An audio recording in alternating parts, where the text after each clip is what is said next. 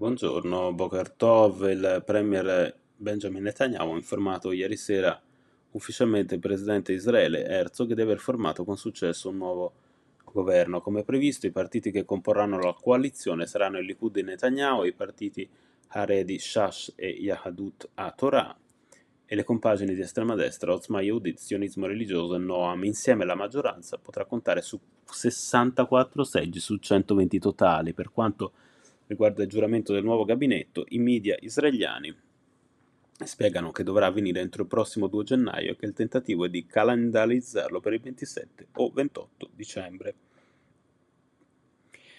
Le aperture dei principali quotidiani italiani sono tutte dedicate alla visita del presidente ucraino Zelensky a Washington, il suo primo viaggio fuori dal paese dall'inizio dell'aggressione russa.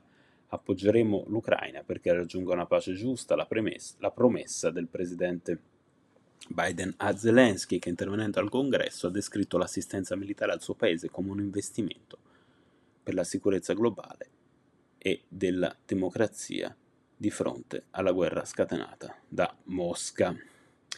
Sia Biden sia Zelensky, riportano Repubblica e Stampa, hanno evidenziato come Putin continui ad essere contrario alla pace, proseguendo la sua aggressione all'Ucraina.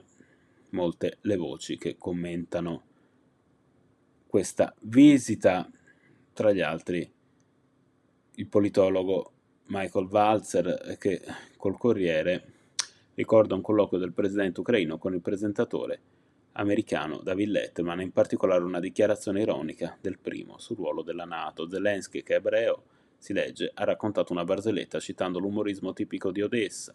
Due ebrei di Odessa discutono come sta andando la guerra tra Russia e Nato i russi hanno perso 70.000 soldati. La Nato chiede il primo, la Nato non è ancora arrivata, risponde l'altro.